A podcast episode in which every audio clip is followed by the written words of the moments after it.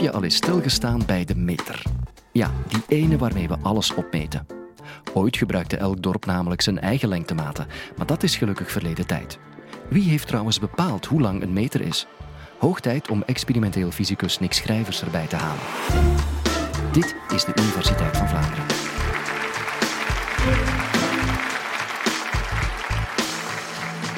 Dit is een meter. Maar waarom is dit geen meter? Of is dit geen meter? We kunnen hiervoor teruggrijpen naar onze huidige wetenschappelijke definitie, die trouwens heel recent in 2019 nog is aangepast.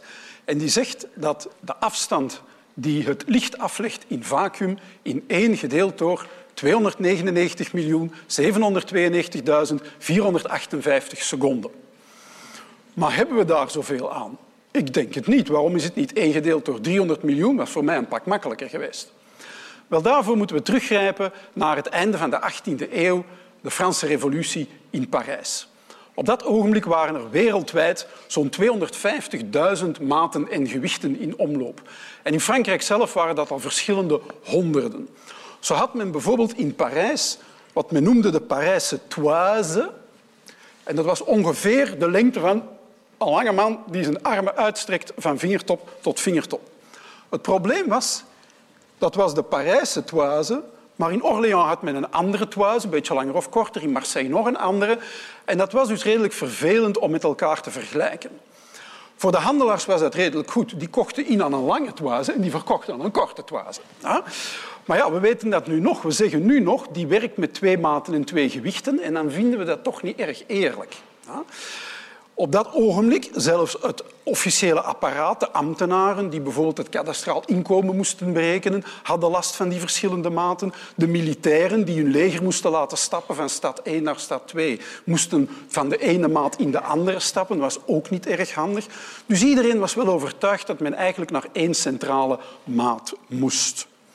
Daarbij kwam nog het tijdsgevricht bij, namelijk de Franse Revolutie.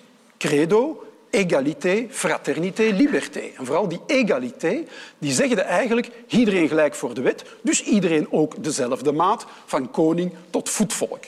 Dus het was het goed moment en men ging op zoek naar manieren om een eenheid te definiëren. En men koos voor de meter, want als men de meter heeft, dan heeft men ook het volume, de inhoud en dus de liter. En heeft men ook de massa of het gewicht. Dus men begon daarvoor bij de meter. En uiteraard kijkt men naar de wetenschap om daar een voorstel voor te doen. het eerste idee waar wetenschappers mee afkwamen, was het idee van de secondeslinger. En u ziet die hier hangen.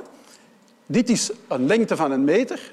Als ik die loslaat en stop na een halve periode, dan heeft dat één seconde geduurd. Een halve periode, één seconde. Een halve periode, één seconde. Dat was een goed idee. U ziet de formule hier staan. De tijd is duidelijk evenredig met de wortel van de lengte. Maar daar zit nog een derde parameter, de zwaarteversnelling g, in.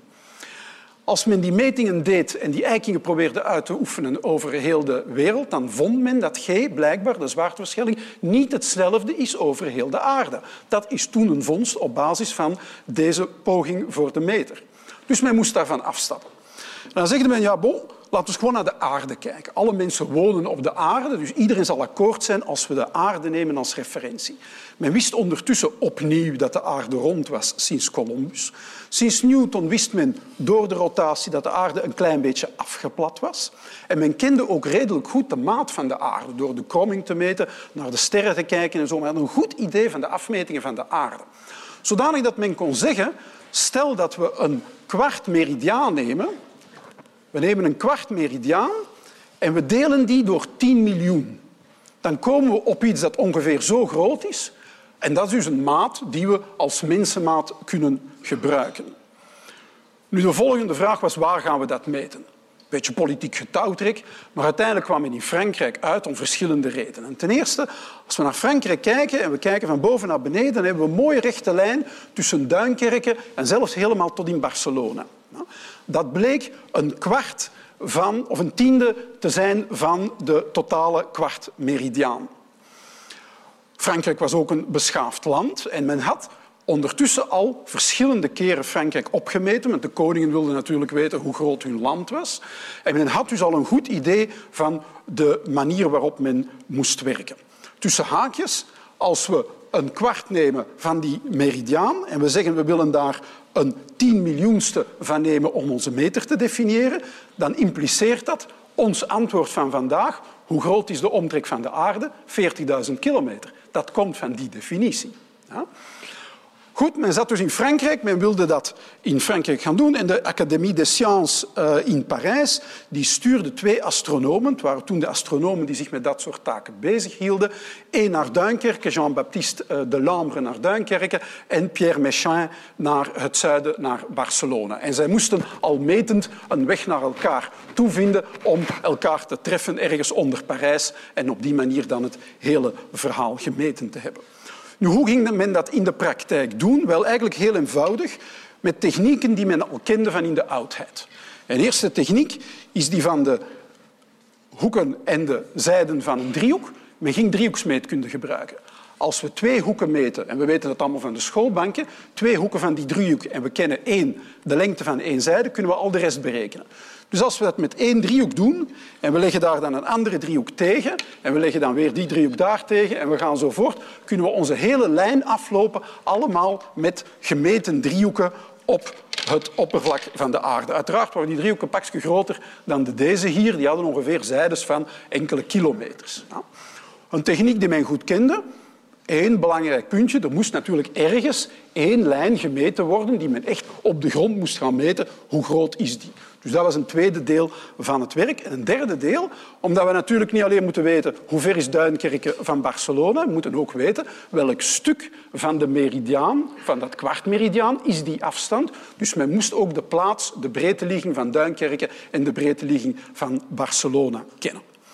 Oké, de academie dacht dat zal redelijk vlot gaan, want we kennen die technieken, er is niks nieuw aan. We sturen onze mensen uit in de lente van uh, eh, 1792 en in de herfst zullen die wel terug zijn na zeven maanden. Het ging echter niet zo vlot. Het was natuurlijk ook Franse revolutie, contra-revolutie, dat ging zo'n beetje weg en weer. Um, en bijvoorbeeld, u kunt het een beetje voorstellen, onze astronomen, redelijk aristocratische figuren met een mooie koets, volgeladen met blinkende uh, toestellen, kijkers, spiegels en dergelijke meer. Um, en die komen in het platteland uh, in Frankrijk en die komen daar een burgerwacht, een plaatselijke militie of een of andere burgemeester die niet goed had opgelet wat er allemaal in Parijs gebeurt.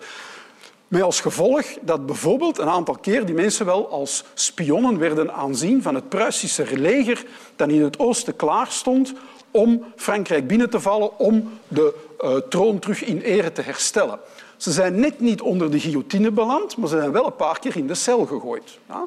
Ze moesten een paar keer extra centen betalen aan de omgeving. Uh, enfin, we moesten zelfs op een bepaald moment... De Lambre heeft een hele middag lezingen gegeven om het publiek op de Grote Markt uit te leggen waar ze mee bezig waren. Om maar voor te mogen gaan door dat dorp. Dus dat ging allemaal niet van een leien dakje. Ook praktisch waren er een aantal problemen. Wat gebruikte men als hoekpunten van die driehoeken? Uiteraard punten die in het landschap duidelijk zichtbaar zijn. Wat zijn dat? Kerktorens, kasteeltorens, een individuele boom, een bergtop. Die waren er wel.